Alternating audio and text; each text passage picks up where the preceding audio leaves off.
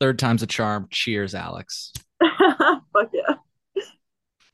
So, folks, if you're tuning in right now, today is June 30th. It's a Friday. It's 2023. Um, we've been doing podcasts with employees from Cresco's flagship store, otherwise known as Sunnyside Wrigleyville. If you're interested in seeing some of the interviews I'm referring to, check out episode number 291, 292, and 293. Those feature three separate employees that all have their own unique story about uh, their working experience at Sunnyside. Today, we're continuing the trend, and I'm joined by Alex. Alex, welcome to the Chillinois podcast. We've been uh, dealing with some technical issues, so we'll just pretend I haven't asked you this question two times now. Um, go ahead and introduce yourself to our audience. Hi guys, my name is Alex Noki. I worked for Sunnyside Wrigleyville um, for a year. Awesome. And, yeah. and you came from the California industry. uh, California, was that Yeah. right? Yes, I came from Humboldt County. So Wow. I was making cash in BHO in Humboldt County um, prior to being 21. So it wasn't like I had my 215 or anything like that. But I'm no stranger to the cannabis industry and all different aspects and forms of it. But I can honestly say that the shit going on within Cresco is absolutely insane. Because I mean, like the company as a whole operates the way the Wrigleyville store does. So it's not like it's just us dealing with this. This is people at every one of these stores. Yeah. Well, you know my next question because this is the question I've asked that has broken the streams. I'm afraid to to ask it again if it jinxes us. But uh, right off the bat, when you came over from California, what are some of the and I, then I want to get into your story and experience. But I'm just I love to hear this. What are some of the things you noticed right off the bat, difference wise, between the markets, uh, California and Illinois? Um, the amount of corporate involvement. That's just like the biggest thing. It's it's an insane level of corporate involvement. I mean, corporate delusion is really more so what it is, but the level of corporate involvement and the way the employees are treated. Um, we were treated much differently out in Cali. Um, even though what what I was doing was black market and not legal, it I was still treated better than how I was treated at Wrigleyville. Wow. Wow. So you were treated better by your um, By plugs, un- by, like, unlicensed uh, em- employers than your There you go. licensed employers, which is Yep. crazy. Yep. I mean, so um, I just want to give you the space. You know, we've been trying to connect for a while, and Mhm. I know that you have a story and an experience you'd like to share. yes. Um, it's your floor, Alex. Go ahead. Hey, um, so I want to say when I first started out at that store, it it started out well. It did. Um, the bathrooms worked. We had an upstairs. Everybody was cool. Everybody had fun. It was a really good work environment when it all began. And when I started there, it was right after they moved locations. So I only worked at the John Barleycorn old building, not the one where they had the two across the street, which I think is insane that that even went on that long.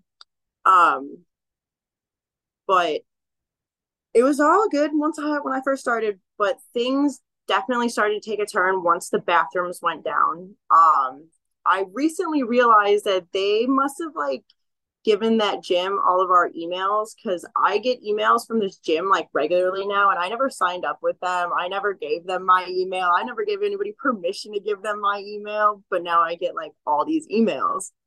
And they didn't pay for this like two month trial that they put us all on. They probably went through it expecting that more of us would start paying for it. And that was the reasoning of the like thing with the bathrooms and why the gym agreed to it at first because I know now that they're not able to do that, that they don't have that going on. So They're not able to do that.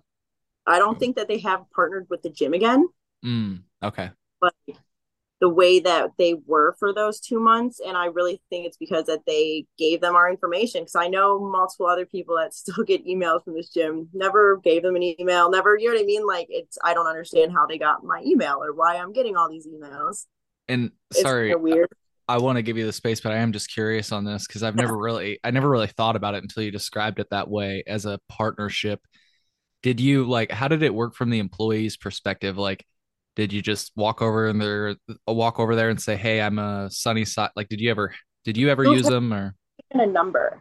You were giving your, I think my number was like 47 or something like that, and I'd like walk over there and tell them the number, and then they like made a check mark they had like a like a, a clipboard and it had like all of these numbers on it and they would make a check mark every single time you came over there and i was like that's that's kind of weird like whatever though did you notice it, did you notice if your process differed from like other actual members coming in yeah because they had like i'm pretty sure like say their names and stuff like that like you know what i mean they had some other way of going about it. But like for us, like we just set our numbers. Unless you like were really cool with the people that were working at front desk, then you could just like wave and they like knew what your number was and they would just like check you off.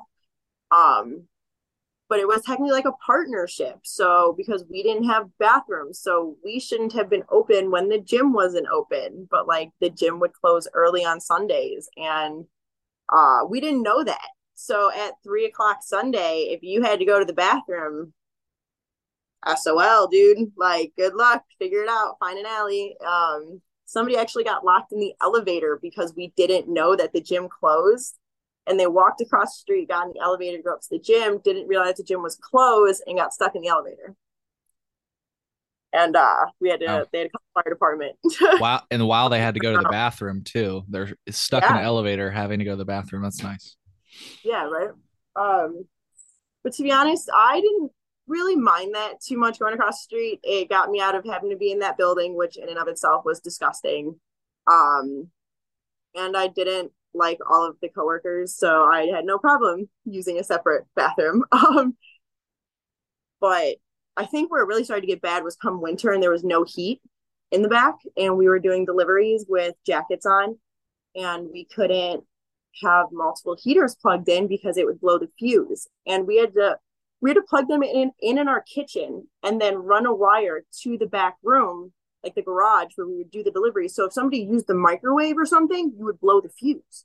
So there was no way around this and the fuse box is upstairs. So after we got the upstairs taken away you had to get a manager to go upstairs and reset the fuse box and like there was only one manager who was ever willing to do that. And the upstairs is really dangerous which is probably why the only one manager right? Am i right? Yeah, but I, I kind of I wish that the upstairs had been around a lot longer because it was a lot more of an open space, and I feel like tensions didn't rise so much mm. between management and like the rest of us when that upstairs space was available because there were bathrooms upstairs, there was like a place for us to like sit and chill and not have a a bunch of cameras looking at us because we're in a dispensary, and at least upstairs they were just like the two, so everybody could kind of relax, you know and like I, don't know. I they should have just fixed the upstairs. They had two years to work on a building that they didn't work on. Um, but I feel like a lot of my old coworkers have touched on that super hard and have done phenomenal jobs talking about it. Um, one thing that I would like to talk about is the constant misgendering of employees that went on by management. I mean, we had fucking pronoun buttons, dude, and they couldn't get it right. Like you had people who were constantly misgendered. There was somebody's dead name that was used on our break sheet on a regular basis. And I mean that's that's horrific. Why would you put somebody through that? And for folks that don't know, can you explain what dead naming is? Um, it's there. It's a dead dead name from before they transition you know it's not what they go by it's not their it's not their name just that's not their name so there's no reason for that name to be used and so for that to come up on break sheets. And i mean this was happening during pride month last year where it was still coming up on break sheets even prior to pride month you know and the other months going on in the year. Like it was absolutely ridiculous. And it was insensitive and cruel and weird and so wrong. Um but that was the way our management started to kind of operate. There were a few of them that just were very inhumane and like not compassionate or caring and not it's not what the weed industry should represent and i feel like that's what it's representing now in illinois is management staff that is like that because i've worked at two other dispensaries after leaving sunnyside both of which absolutely horrible, not even worth naming. No. Um, but the management staff at one of them was quite the same way. And it seemed to be a running theme in the industry, I guess, that this is how corporate wants their management teams to act and treat people. I do think it's worth naming those other companies. Do you mind? Um, I also don't want to give them that pub- like publicity though. But we're not giving them good publicity right now. I guess. you're Um, you're saying that they're just like Cresco, you know. So um, almost worse a little bit. OK Cannabis. I worked at the OK Cannabis in Wheeling. Um, they fired half their staff because they couldn't afford it. I heard about that shit. there I have the email still saved um that somebody else sent me. I was fired because of insubordination, but I was simply questioning a manager's understanding of compliance because it was very different than the compliance that was going on down the street. Mm. And like, yes, compliance differs, you know, district to district and so on. And it's like a really not a clear cut thing in the state for some reason. But But it sounds It like was- you were having an honest conversation. Yeah. And they took it as ins- like insubordination and started yelling at me on the floor. Um, when I asked them why they were so hostile and aggressive towards me about it, they immediately took a step back and went, "No, I'm not." And I decided to let HR know, and then they immediately sent me home, and then fired me two days later over the phone. The Mm. same time that they fired everybody who was part time because they couldn't afford it anymore. okay, That's okay, cannabis. gotcha. not worth it. Was Um, there another one? Sorry, I don't mean to keep us on this tangent. We'll get right back to it. I also worked at Ivy Hall, but they have a really good management team over there that I think are going to make a difference. And the people that are there, a lot of them are really good people. Um, it's somewhere where, like, if I'm going to spend any money in Illinois, I'd probably have somebody go there for me that still works there. like, um, they're they're decent they're decent folks they're definitely still trying to get their head around things but they have better understandings of compliance and knowledge than a lot of the other dispensaries Cool. Sorry for the tangent. I just thought it was important. no it's okay um damn i'm gonna have to roll another blunt Hey, But- it's encouraged. I, i'm so down. But um when i was working at sunnyside i had something i had two very traumatic events play out in my um personal life in a two week time span of each other. Um my older brother unfortunately committed suicide last year on june 15th um and two weeks later i was in a horrible domestic violence situation um and Cresco was well aware of both of these events. I had to get an order of protection. Um, when my brother committed suicide, I immediately called out of work, you know, all of that kind of thing.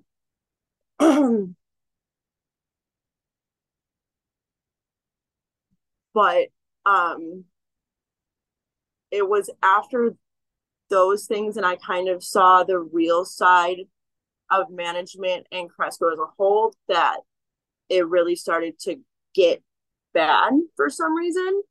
Um, I couldn't continue to watch his name pop up on tickets. It was like I was supposed to go on bereavement for like it was like 24 25 days but then after two weeks i was like i can't keep sitting at home dealing with this i just i didn't know what to do it was a very weird space and grief um and I had reached out to HR and I was like, can I come back a little sooner? and they were like, yeah, absolutely. And so I did. And I should have not, but I did.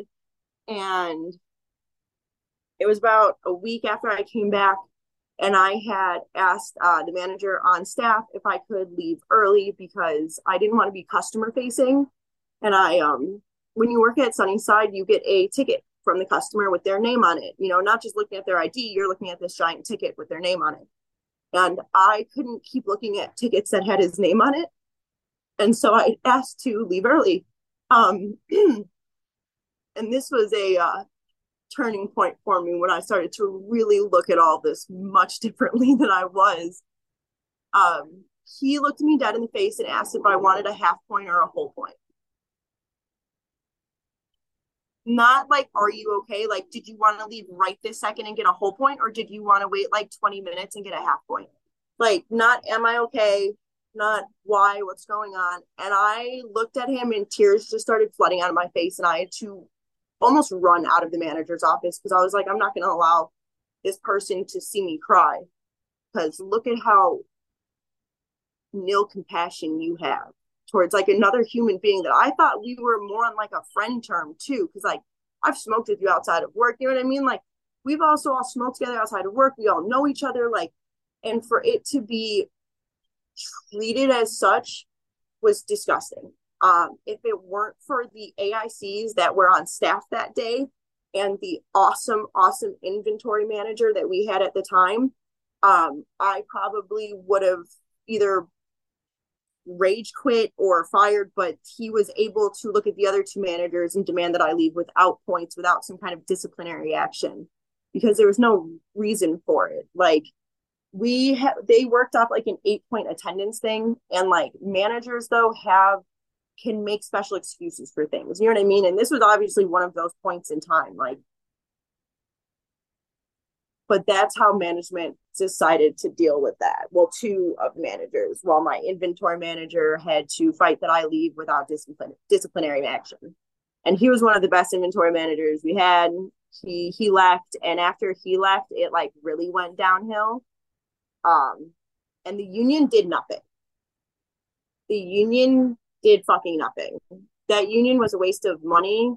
That union was a waste of time. That union laughed at us absolutely. That union should not be representing cannabis workers in any way shape or form. They don't know what they're doing at all. They have no experience in it. They um i worked for jewel osco and they weren't that great at jewel osco so And like we're talking think, about ufcw right? Yes. Yeah. um 881 i believe.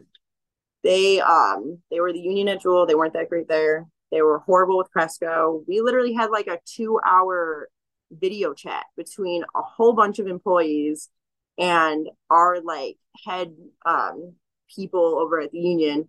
And i remember they thought we had all signed off and there were a couple of us still on and they laughed at us. They they fucking laughed at us. And they like were saying like oh yeah like we'll do this every two weeks and try to like keep up and like helping you guys and like blah blah blah and like nothing.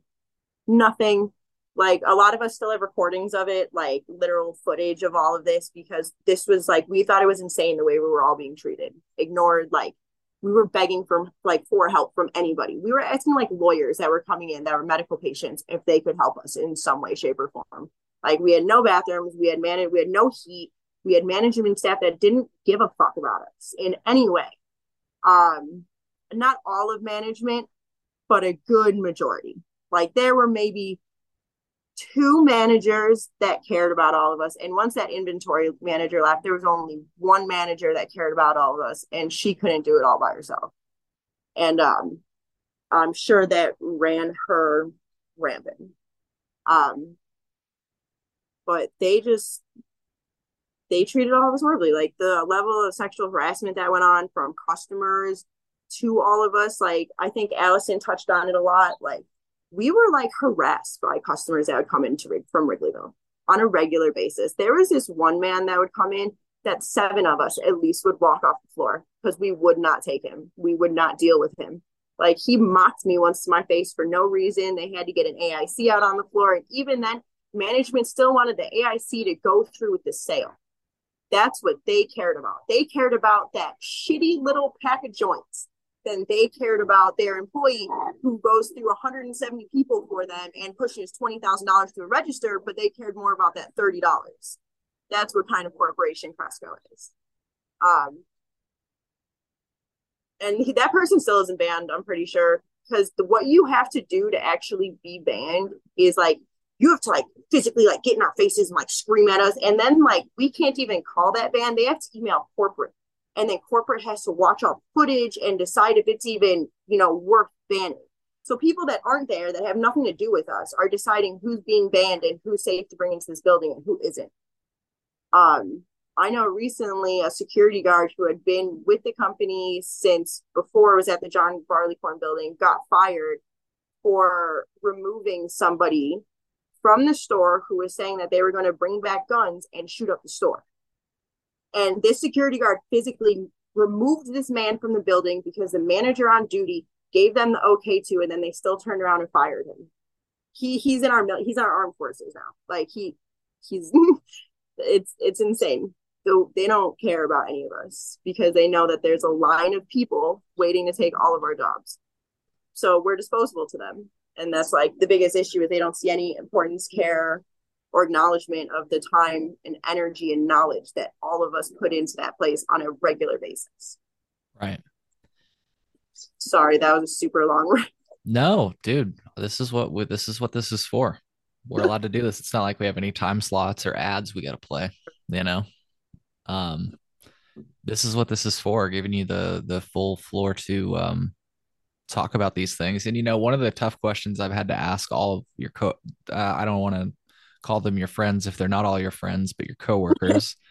um, uh, like it's not an easy question to ask, but like frankly, what you're describing sounds like Walmart, which is I think what they want this to be. Like they call this a CPG industry, a consumer packaged good industry. And think about any other consumer packaged good, like when you go to Walmart, they don't treat the employees well. They have to work shit hours. They don't have any rights. I'm sure that getting hit on is a normal thing at Walmart. And I'm not saying this is okay. I'm not saying this is okay. I'm just saying that like men like demand my phone numbers and we're still not banned. Like literally like I walked off the floor. It was so fucking creepy and had whole AICs telling them like you can't speak to people like this. And we're like, it's a free country. That was their response. And then was like threw a fit and then security had to come and like remove them. Like it was it's yeah. so fucking strange because like that's what I mean. Out in California, there's like a level of respect for people that are in this industry, like especially from the customers. Like where you're like, would you talk to your drug dealer like that? You know what I mean? Like right. before we legal, have you ever bought drugs in your life? No, and it shows. It fucking mm-hmm. shows because you think you can come in here and speak to these people this way, like right. Again, and I feel like just uncomfortable asking this question, but like again, do you think that like Walmart has banned like if if I went and hit on somebody at Walmart, you, like maybe, but I just feel like it would be so hard for Walmart to enforce the ban, and it's. I'm not saying we shouldn't do this. This sounds weird for me to even like say this, but it's like when you put that in your mind and you realize that that's who these companies want to be, like they want to be the Walmart of weed. Yep. So like the things you're talking about, like while I agree with you and while I think I hope most of my listeners are agreeing with you this is disgusting, it's like I feel like this stuff happens at Walmart and Home Depot and all these things every single day to women and men. And yeah. um I'm not saying it's okay. I'm just saying that this is this is who these companies are. Like they want to be the Walmart of weed or whatever, you know. I just thought it was insane when this would happen, and they would tell me that um there was one guy who's just said something super creepy in our fishbowl once, and like like I said, we have printed tickets with people's fucking names on. Is the fishbowl the room in the front where yeah. you check in? Room in the front where you like scan the IDs, and everybody just kind of is like, oh yay, like yeah, yeah. Thus, um, and but this guy, like I, I printed him a ticket and I handed it to him, and he said something really just derogatory, just flat out disgusting. I'd only been back from bereavement for like a day and a half at this point in time, and I had asked not to be customer facing, and it was ignored, and I was put in fishbowl, and I was then I was in fishbowl without without a security guard, without somebody else with me. I was completely by myself, and there's like a line out the door, which is fine, but this dude just says something absolutely absolutely fucking disgusting and then tried to walk into the fucking dispensary. So I jumped up and like ripped him backwards and was like, hell no. Like, you're not about to say that to me and then try to walk in here. Like, who the fuck are you, dude? Yeah. And like, then security got involved and the manager's like, oh my God, what's happening? And I like handed him them this, t- this ticket and was like, this is his name. You know what I mean? Ben, like, what the fuck? Like, this needs to be like, that's predatory behavior. Like, that's weird. And they told me that they couldn't ban him because he's never made an account before. And so their whole banning process doesn't even make sense because they can't even if you don't have an account, they can't fucking ban you. So if you go in and you do an OBO every single time, right. they'll be able to actually ban you because you don't have an account. So we'll right. never pop your your name is scanned that you're banned. And I was like, that's fucking insane. And actually, that that's kind of what I was working up to is like adult use patients. There's actually a part of Illinois law that says dispensaries cannot store your information. So, like, it's like you could almost take a picture of that person, but it's like even that, I would consider that my information. You know what I mean? So, like, yeah. it would probably be hard to enforce a ban as a dispensary when that law exists, like you just said, because they're not that's crazy. So, anyways, again, I want to reiterate that I am like, it feels weird to like point these things out because it's like it seems like I'm like arguing for the devil, but I I'm not. No, it's you know. okay. So, hey, I wanted to. Well, I'll save this for later. You brought up security. I actually got a message from one of your security guards that's just insane. Which I'll one? I'll bring it up later. I don't know. Uh, they preferred to remain anonymous, but I'm sure you can confirm what they uh, shared, which would probably go towards you feeling unsafe at work. Um, but I didn't want to get in the way of what you were talking about. Um, so we were talking about working conditions and the fact that bans are very rarely issued and not enforced. You know, it's like impossible to ban people. Um, I mean, not even just. I mean, in the sexual harassment that goes on within the workplace as well is fucking gross. Um, at least um, like between Ethan coworkers. A little bit in his episode, he talked about he talked about a, a situation, but he didn't he wasn't ever sure if it got resolved or not. And that situation was between me and AIC and two other wellness advisors, and it was never resolved. So that's all. It answers all of Ethan's thoughts that he originally had on it. But um, I had an AIC who was standing behind me purposely during 420 checks, um, who was saying derogatory stuff to other coworkers and was speaking this way about my body, another girl's body. She was asking somebody else how they would feel since they've decided to stick with men and they are like it was weird. Like this girl has serious issues and was an AIC and would speak about other people, their bodies, all sorts of shit and when we brought it up to management, we were told by HR at Cresco that it was our perception. What are some of the things they'd say if you don't mind? Um, she would stand behind me during 420 checks and because she wanted to see all that cake back there. She would comment about another girl's chest on a regular basis. Um, she would one of our friends married a man but was bisexual so she was asking how she would feel never having pussy again in her life in the vault openly around a whole bunch of other people like was speaking to us like that an aic and then was like going out of her way to like follow us around the store and like antagonize the situation and this went on for months and to the point that when she started acting like that, I would just immediately write an email to HR and our district manager as it was happening, describing exactly what was happening so they could sit there and compare it on their cameras to the timestamp on my email. You know what I mean? I was giving them all the evidence that they needed to be like, this is fucking weird. Do something about this. And instead, we were told it was our perception. Why? I have no idea no idea. I mean, this girl was very close with the GM at our store, and I think that that had a lot to do with it. But even so, um, they ended up transferring her because she sucked as a GM and let a bunch of horrible shit go on on a regular basis. So, so really quick for folks that are listening, uh, GM's an easiest one, easy one, general manager, but you also threw out the acronym AIC. That's agent in charge, right? Yes. Thank yes. you. I just try to make sure that people know what we're talking about. I was an AIC at Ivy Hall. Like I wouldn't, I would never ever speak to any bud tender or address them the way that this girl spoke to us, addressed us, and treated us on a regular basis. And I mean, she would treat the other AICs like this as well. She got into a screaming match once in the garage during um, a 30 day inventory count with another AIC and nothing was ever done about this girl's behavior it was just like constantly like brushed off or like allowed yeah. and it was also one of the reasons that i left and i made sure to let them know that that was a reason why i was leaving was because the way you handled the situation was incredibly poorly like you don't treat people like this like i like you guys are dropping the ball on shit that really fucking matters Like, and it was just, it's shitty because Cresco, if they hide, like, if there were good people, shit could actually change. And I mean, like, good people, figureheads lobbying to push these laws to make them more suitable to what's actually needed from the public and from the people that work in the industry. But instead, people are chosen for leadership roles that only have corporate interest in mind. And it's destroying cannabis in Illinois.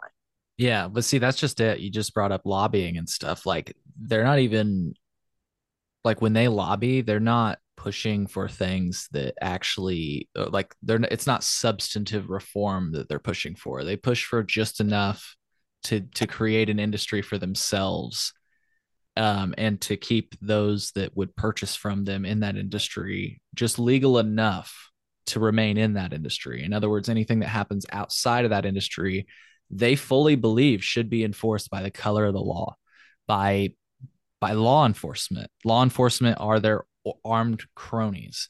Like yeah.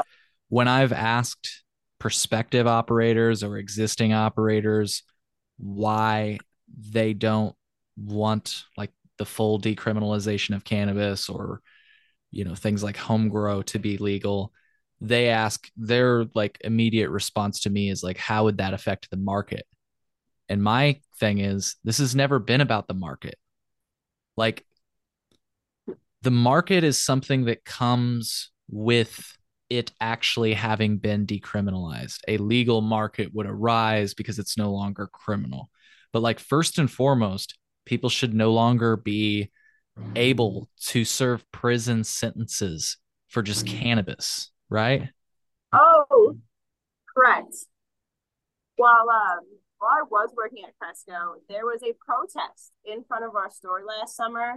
You know, uh, speaking about that, I don't remember who the people were, but I distinctly remember this protest because I want everybody to know that was fucking that was worked with Cresco to like do that protest. Like our manager told us in the pre-roll meeting, like, hey, so there's gonna be people outside, it's gonna be kind of loud, but like we're working with them, like they're actually on our side, blah blah blah. And I was like, okay, that's super weird because they're they're protesting that. Like, how are we selling weed when there's still people sitting in Cook County for selling weed, you know?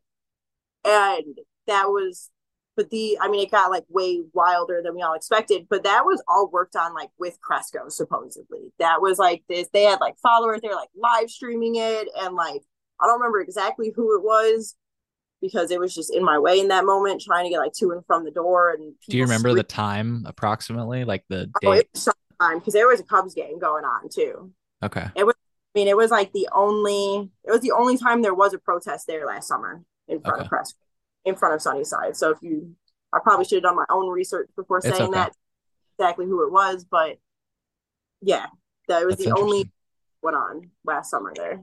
Yeah, so I just wanted to say to your point, it's like to expect them to push for like an equitable and fair and like honest and safe workplace would just it would seem so weird considering everything else they push for. Like they literally um yeah i get really frustrated. I drink i beat this drum all the time and you know I, I feel like i'm i've been just screaming into the void forever. So my most effective i think thing that i've done recently is i sat down with the mother of a child who's currently serving he's 7 years into his 23 year prison sentence for a cannabis charge.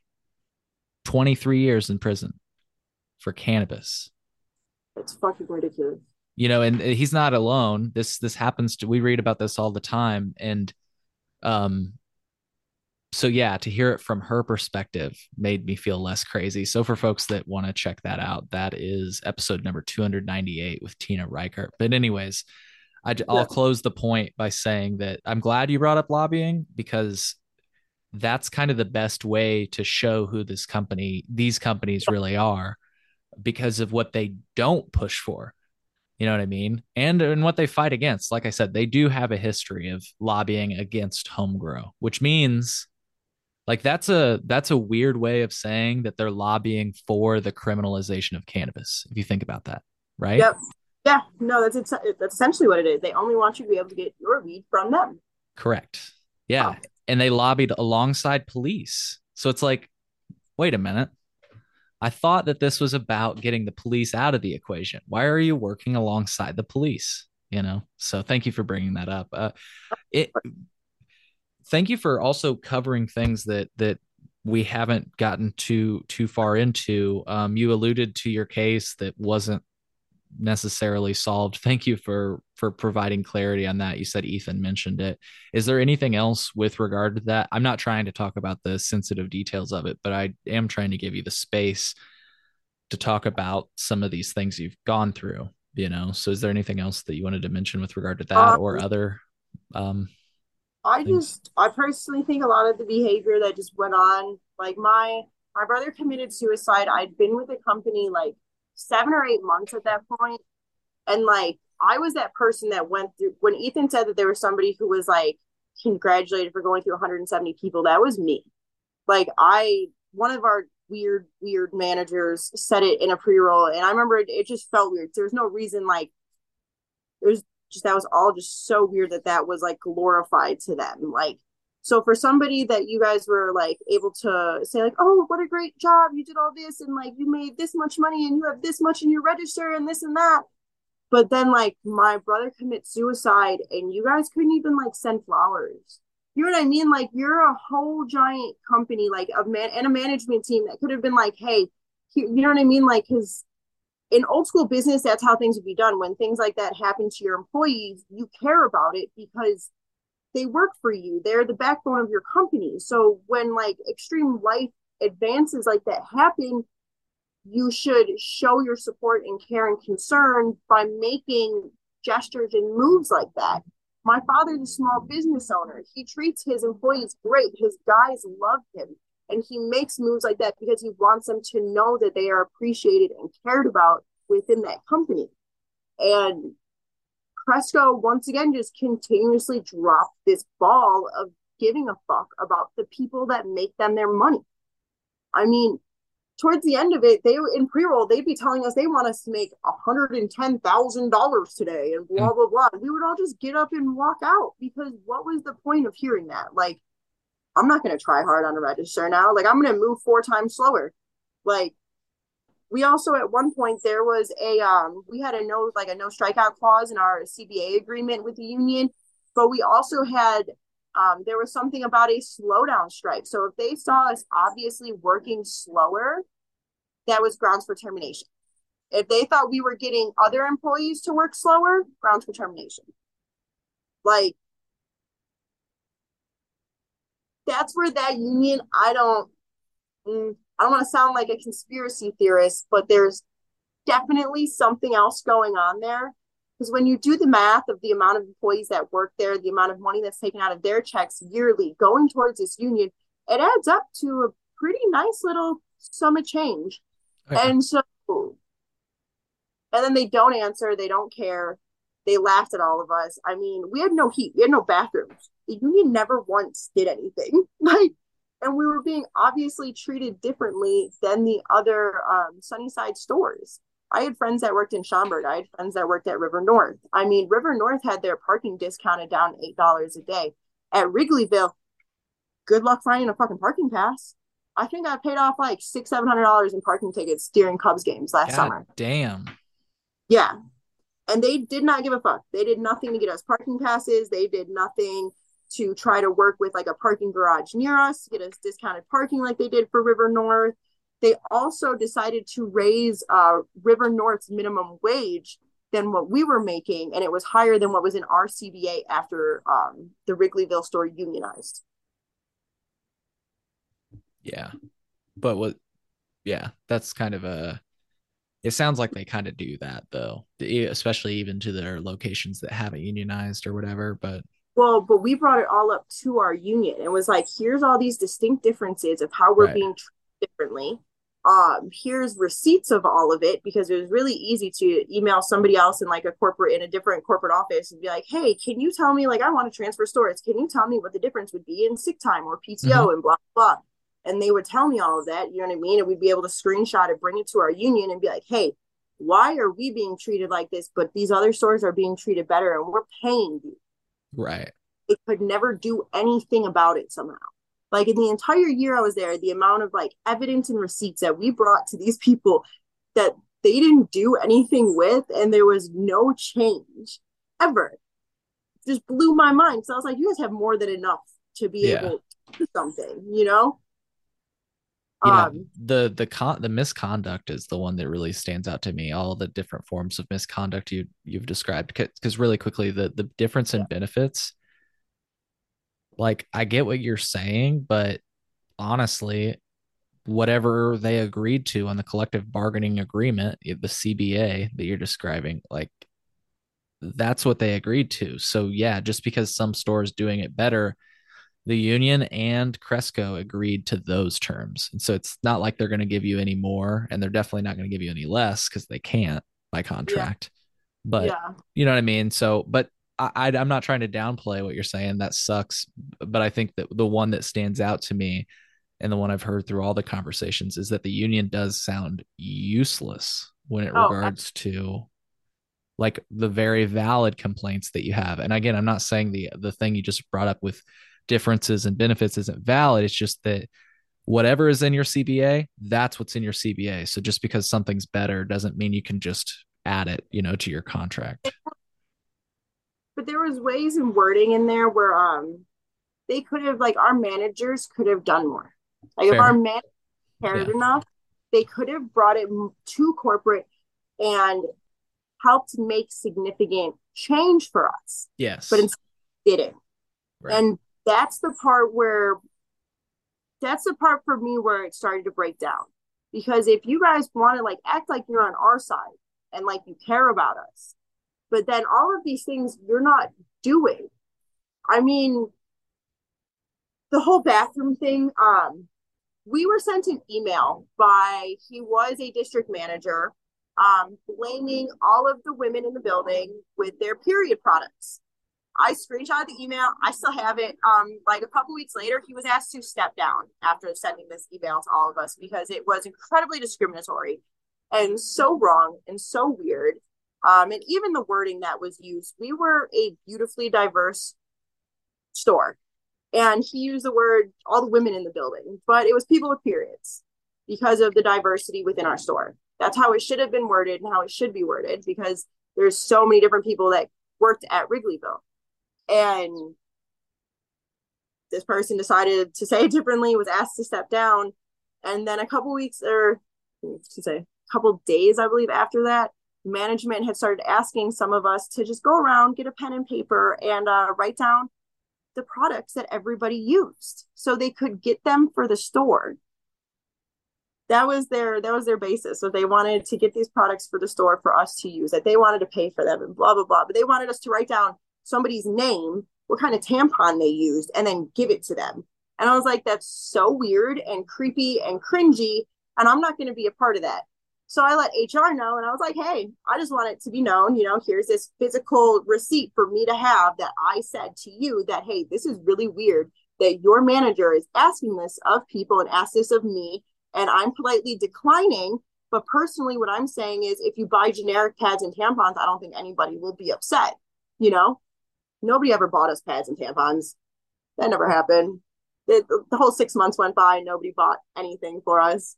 So it was it was like why why did you really want this weird list of so you could figure out who was flushing shit like after you guys had a cameraman or a plumber with a camera tell you it was dirt and gravel and then you guys accused us of carrying like dirt and gravel around or some shit like it was super weird they like just continuously wanted to blame us for the bathrooms and I just didn't understand that part of it. I was like, it's an old building. Like, come on. Like, you really can't. Again, you fumbled the fucking ball, Cresco. Like, you had two years to fix a building. You fucking chose not to. And now you're trying to blame it on the people that work here. So what what did the union have to say about it? Like whenever you would report any sort of misconduct or or about these working conditions? Like have have you ever heard? Sorry. Go ahead. They asked if I wanted to file a grievance. Oh. That was it. They would ask if we wanted to file a grievance against that management, against that employee, blah, blah, blah. But like filing grievances couldn't always work out in your favor. So a lot of the time that wasn't the move that you wanted because then you're walking around with a giant target on your back. Um, management's definitely going to treat you differently. You're definitely going to end up spending your whole day on register or your whole day spent split between OBO and register. You're not going to like, it's, they're going to retaliate against you basically. If you try to file a grievance with the union, management will retaliate against you. And I like, I personally felt it and saw it. I tried to move forward with that AIC, file a grievance, file a grievance against the GM because she was allowing this to go on, even with viable proof. Because there was another manager in the vault and overheard some of the weird and creepy things that she said. And, you know, like acclimated to it was like, yeah, that happened. And still there was nothing ever done about it. So filing a grievance just meant that I was then put on register and OBO every single fucking day, even when I asked not to be customer facing, even when I like openly said I was still like grieving, like I'm still grieving over my brother. That's going to be a loss that I'm going to feel for a long time. And some days are like better and some days aren't. But it was like an open thing that they knew I was dealing with. And I would ask not to be customer facing. They'd still put me customer facing. Um, towards the end of my time there, I wouldn't even go into a meeting with her because I didn't feel like being gaslit and lied to. So she like came out of the office and like pulled me aside on the registers in front of customers, people, coworkers, and was like, "You think I'm like retaliating against you?" and blah blah blah, and like tried to be like, "Show me on I have the I have the break sheets from the last couple weeks. Like here are the two days that I wasn't customer facing," and I was like, "Pull up every other day in between," and she did, and I proved she proved me right right there in front of a bunch of people, and I was like, "Why did you do this? Like I didn't want to come in your office. I didn't want to." Just the grievances were pointless, is what I'm getting at. Sorry, absolutely pointless they didn't lead anywhere good for anybody almost ever. They yeah. were just retaliated. And then the union did nothing about being retaliated against. So the union did nothing for us. Personally, that union did jack shit. Uh, it was a waste of money. it was a waste of twelve dollars from my paycheck every day for a year. Like pointless. Damn. You didn't like I, I'm just curious like did did any of the benefits that you got out of the union come into pl- come come in handy or uh, were you able to utilize them rather uh, when like for example the loss of your brother um, like were you able to utilize bereavement leave and um my bereavement leave according to hr was never like actual bereavement because i've tried to point that out because i oh. received i received attendance points when i was on bereavement which shouldn't have been attested to my attendance. But because it wasn't like actual bereavement, like it wasn't con- covered under FMLA, then I was still able to receive like um, disciplinary action. It was some like weird email like that. And I was like, what the fuck are you trying to say here? Like, this is a whole bunch of like really just jumbled up words that were, you're trying to tell me that this isn't covered and that you don't care. And here's your attendance point. Yeah and like the union because it wasn't covered under FMLA, which blows my mind because I don't understand how that's not covered under FMLA. Yeah, I have a friend that lost his sister, uh, you know, to suicide, and uh, he was able to take FMLA. So I don't. Yeah. I don't know, but I don't know. I've never. I am privileged in that I've never had to take FMLA. Um, yeah. You know, or fortunate, whatever word is right, but um yeah i'm sorry for your loss by the way um thank you um so i can't even imagine and to have to deal with with everything else that you've described um and with seemingly no support i've been wanting to ask mm-hmm. and i haven't thought until talking to you to ask like has anybody ever contacted the state of illinois and i'm not even talking like the employment hotline i'm talking like different I don't know what you would get out of a cannabis department like IDFPR or whatever, but like, has that uh, happened at all? Do you know? Uh, I think I looked into I looked into once how to like resubmit the sexual harassment from the AIC, but like the amount of work that like goes into that, and I just didn't have the effort or energy to be able to at the time, just made it not not suitable. Um, but I, I don't believe so. As far as OSHA, I don't think anybody's contacted anybody else. And even then, like contacting OSHA, I'm not sure if that was ever even helpful to us because as far as I know, there's still no heat in their delivery room and there's still no upstairs and they only have like one working bathroom sometimes. So like contacting OSHA hasn't done much either. And those were like four or five different people that contacted OSHA. So they had a fatty list of complaints from our store alone and nothing. Yeah, thank you for mentioning that. I was going to ask about OSHA too. I don't know, you know, who could help or but I just figure, you know, casting a wide net and it sounds like you've done that. You and your uh, coworkers uh, have done that. Yep. We It um, sounds like you're not getting any help. no, I don't think anybody really cares about the cannabis industry here. I don't think that people care about how those people are being treated. I like I think back, like, I don't have very many friends that still work there anymore just because most of those people have left. So now it's just a whole new group of people trying to do the same things we were probably trying to do and getting still nowhere with it. And they're just being degraded and treated even worse because I've made enough friends in this industry to find out that um, one of their new district heads that they brought in was brought into Verilife to clean house. So I'm sure that's why she's at Cresco too. yeah, that's uh that's insane. Um well, um it, anything else like with regard I, I've still got this security message that we can read up, but um you know, I still want to give you the space and the floor to talk about the things that you wanted to talk about. Um I just think that none of it's going to change until the laws change and stop buying stop buying Illinois weed. Honestly, I feel like if the people cared enough and stopped spending their money at dispensaries and instead go other routes. I mean, Michigan isn't that far, Missouri isn't that far. You know what I mean? Like, I'm sure you got friends that got we, You know, like there there's other ways to go about it if they want to see like serious change. Because at this rate, like this is disgusting. Like you can't trust the unions. You can't trust the people in charge of these companies, you don't really know what you're fucking smoking. I mean, I heard through the grapevine that somebody got a very bad respiratory infection from spraying terpenes onto the candy rain down at like a grow. So like you got to be careful with what you what you smoke is from these places because really it's it's not I don't know if it's really weed. yeah. Yeah, no, dude. Um that shit's crazy. We saw that on a pre-roll joint one time. We posted really? on our Instagram where it said that that they added some sort of flavoring to it. And yeah, it was like a sprayable terpene. And you can do that, I guess, in Illinois. So, but it was on the label, folks. So, like, check your labels, I guess, is what I'm saying.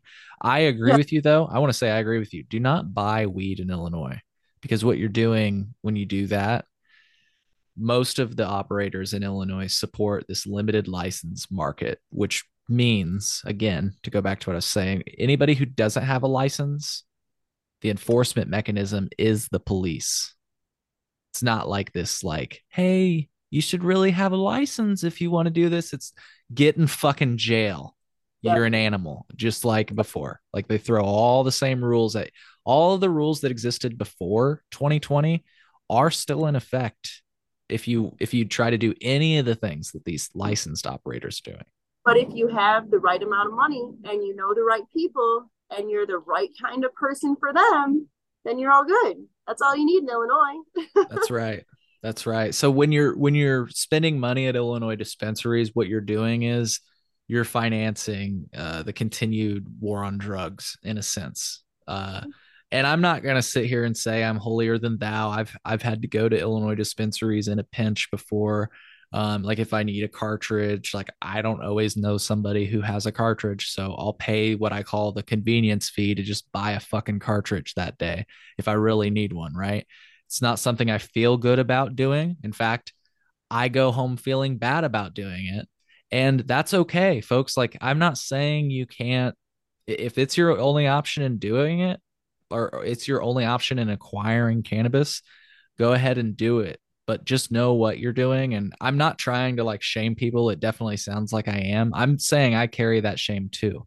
when I go to an Illinois dispensary because I realize that I am financing the continued war on drugs because these companies don't want you to home grow. They don't want these criminal penalties to go away. And um, when you spend money with them, you're ensuring basically that those values continue. Um, it's your bud tenders. Tip your bud tenders because the ones in the suburbs don't make shit compared to the ones in the city. So especially tip in the suburbs, but tip everywhere you go. Yeah. Like a four dollar difference in uh what you make in a Sunnyside in the city compared to what you make like out in Schaumburg. And the tips are the only way. Am I right in saying the tips yeah. are the only way you could actually pay somebody that might care about cannabis because that's typically who the bud tenders are. Like the bud yep. tenders are actually in it to win it. Yep. You know, we're the ones uh, with all the knowledge. I mean, in it for the people. Some of my managers, so we're uh, we understand the compliance and the knowledge behind the products, what it is you're looking for, what you're trying to feel. I mean, I've worked with bud tenders who are some of the smartest fucking people, you know, like who can nerd out over weed all day and it's great.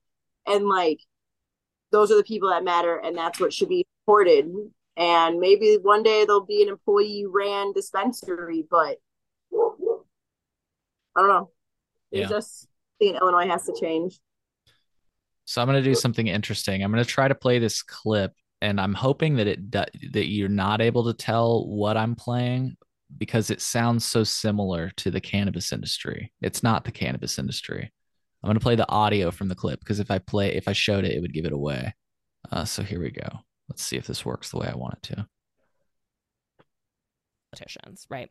And it's that context is important because it sets the stage for the way that these laws favored not workers, right? Not patrons, not even the communities that they operated in, but specifically brothel owners. Right? Okay. So I just gave it away, brothel owners. So, but but you, you heard about this. It, so I've been interviewing people from the legal sex industry in Nevada, and what I've found is a similarity between, and I know that, that sounds crazy that there's a similarity between the sex industry and the cannabis industry, but the what the, the only similarity and the the horrible similarity is that everybody in the business of legal sex in Nevada, just like in everybody in the business of in legal cannabis in Illinois, they like demonize the the you know gray market or the you know the unlicensed market they ensure that the criminalization continues so that they are the only ones that they hold the monopoly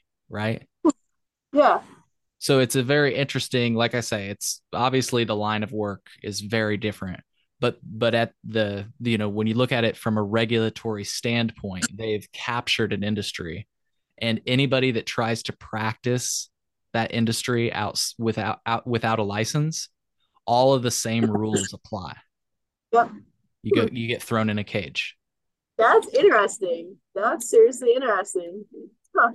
It, doesn't it say something about the Illinois cannabis industry that I can yeah. make an analogy to the sex industry? And I look, I'm totally supportive of the sex industry, but like most people probably well, I already know that people do not like when I make that comparison, and maybe some people are listening right now. But when you look at it from that standpoint and you don't get the, you don't think about what the actual work involves, yeah. there are striking similarities. The laws only protect the people that own the business.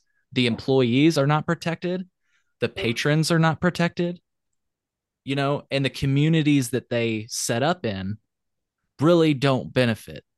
Um, in a way that that would come with the the true decriminalization of either drugs or sex work, which is yeah. the comparison we're making here. That's a really yeah. interesting comparison. I've never heard somebody make that comparison. That's definitely something to chew on. Okay. Yeah. If just just a shameless plug, if people want to hear more, uh, right now we've got the series streaming at chillinois.net slash sex. And there's a new episode coming out soon, and we'll be finalizing it soon and releasing it for public watching. So it's only available on our Patreon right now, chillinois.net slash sex. But yeah, check that out if uh, what I just talked about interests you. Anyways, though, didn't mean to get into that. I just, you know, what what you described where it's like doesn't seem like this is to protect us or to to help the people that come in, you know. It seems like it's only meant to make people thousands of dollars. I'm like, yeah, that's that's absolutely right. Well, um, before I read the security message, anything, um, any other thoughts I still wanted to just give you the floor, give you the space. No, I think I've covered a lot. Cool. Thank you again for chilling with me this afternoon. Um, yeah, of course. And for making sure that we got together. I know it's been a pain to schedule with me. Um, but uh, so this message I got, this was actually a question, a comment left on our podcast with Allison, your coworker. Um, this person said, "I work security there. We were armed. They made us unarmed and lowered our pay, which made me care less for the job. There was a customer that was aggressive and had to be dragged out. It was security that was disciplined. Oh, hey, is that what you just described? And the same customer comes in and threatens a guard by beckoning him outside and even came in one day with a pocket knife visibly sticking out of his pocket. A guard was fired for the incident, but the customer is allowed in still and even got an apology from the same former manager. We were told to step back always until a manager tells us to step in or a customer gets physically aggressive. If we don't follow that procedure, we could lose our job. They want us to monitor they want us to monitor deliveries still despite being unarmed. And the deliveries take place in an alley. So if anyone decides to do anything with a weapon, we're merely witnesses and likely the first target because we're security we're contracted. So I don't know the ins and outs. I know, I just know that we're unarmed, told explicitly not to enforce any rules, and seems as just a body they're required to have there. I don't know what he was trying to say with that last one, but um, they gave us a heads up that hours were reduced, guns were removed, and pay was lowered a week in advance. I barely made the seniority list, but a lot of my coworkers either scrambled to find a new job or were pressured by the short heads up to go from 40 hours a week 40 hour work weeks to however many hours they could find. We used we used to have 3 to 4 armed guards per shift. Now we have a single unarmed guard. I asked them would you be interested in coming onto the podcast? They said unfortunately no. I can answer any questions you have but we're contracted so while they can't outright fire me Sunnyside could simply request I don't work at their locations anymore. It's also sometimes unclear what decisions are Sunnyside's and what decisions are PAL Americans, the security company we work for. I'm in the process of seeking employment elsewhere. I just wanted to add in a little bit of extra info from the security point of view, but I'm not sure if I've had if I I'm not sure I'd have much to add outside of what Allison, Ethan, and DJ have said. So that was the uh, security guard. So I can say that that's going on at every fucking dispensary for some reason. When I worked at Ivy Hall, it was the same way. We had one fucking security guard who was unarmed. Made no sense to me. Um, that's incredibly dangerous. That's absolutely insane. Um, the security guard that they fired is in our armed forces and was told to do that by management. Um, I'm sorry, that just made me so angry because it's once again a bunch of people being treated horribly. Like all for a corporate benefit. Um I I think I know a security guard that probably is and which one that sounds like, but that's neither here nor there. But that's that's why they don't want people to carry guns because they got to pay them more. They don't want to have to pay them more because Cresco is personally realizing, that I guess, that it's more money to wholesale their product than it is to have dispensaries. Um, and that's where I think they're kind of starting to go. And Wrigley being the Flagstaff store will be the last one to go, but I've heard rumors that they were going to close the Buffalo Grove store because it wasn't generating enough income for them. Um, they were working more on selling out of other states, and I go to Michigan quite a bit. And I can tell you they sell their ounces for $99 in Michigan. And then you're here in Illinois, and that's like way too much fucking money. To right. and their be- cartridges, which cost like $120 in here in Illinois, they cost $30 in Michigan. Yep. And that's their uh, liquid live resin cartridges. They're like top tier one, but then their budget brand, the the the uh, high supply, which I believe goes for like ninety a gram here in Illinois, goes for fifteen dollars a gram in Michigan. Yep, it's insane. Um, this edible that I got from Michigan, I don't know who these comp this company is, so I'd hate I hate it if this is like a not good value company, but it's just a good point. Like this is a 200 milligram gummy. Uh, uh, Yeah. two, four different gummies, so 50 milligram, four 50 milligram gummies, right? Yeah. And this package costs six dollars. I get uh I get the hype gummies a lot where it's only five dollars for a hundred milligrams, and Wow. it's five gummies that are twenty milligrams, like, and they smack every time. And um, unlike Illinois companies, they're not they're not losing money, so they're uh, still able to pay for things like dye and food color, shit like that. Whereas I'm pretty sure the Good News gummies are about to have no color to them because they're not willing to pay for the dye or something anymore. like I was cutting like all these crazy corners I've heard from a lot of different people, but I can just honestly say I'm happy I'm not working in it. Um, my mental health has been a lot better. My state of mind, um, my for everything um that place literally just like eats your soul.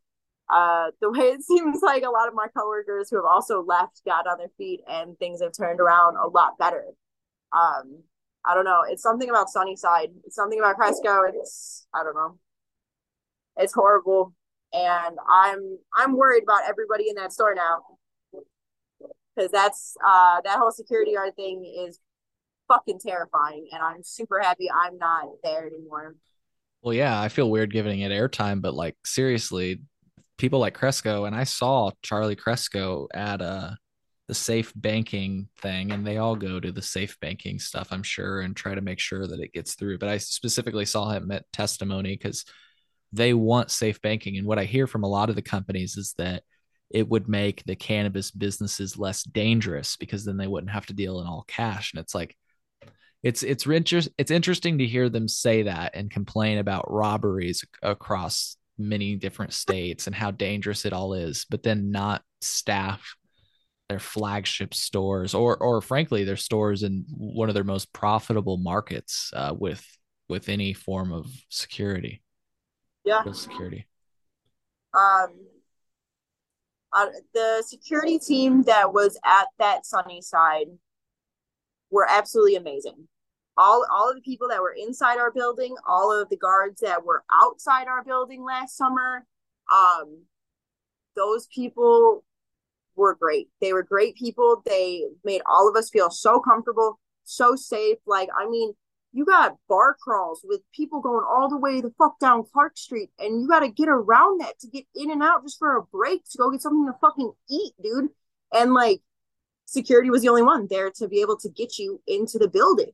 I mean, I don't even understand how they're going to operate the rest of this summer with that being what it is, with like games being what they are, with Wrigleyville being what it is. I mean, for God's sakes, dude, people were like trying to fuck in our bathrooms and like hit vape pens and like they couldn't contain that with guards.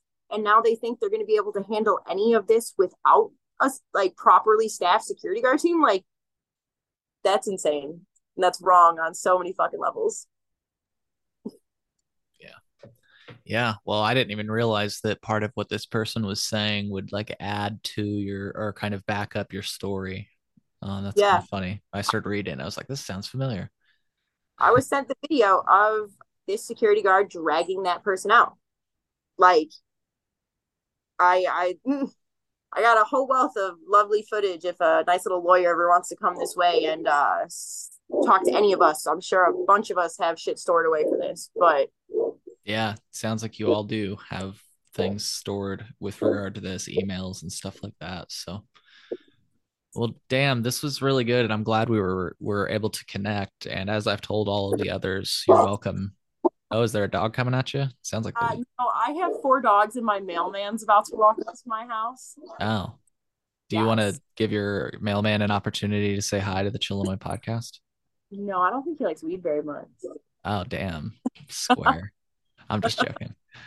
I'm just joking. He's doing the good work. What's up? I'm gonna have to close out and say bye though. Yeah, no, that's what I was about to say. Thank you uh, for your time. And as I told all the others, uh, you're always welcome on the show. So, Thank you. I'll reach out to you. All right, take care. Bye. Bye.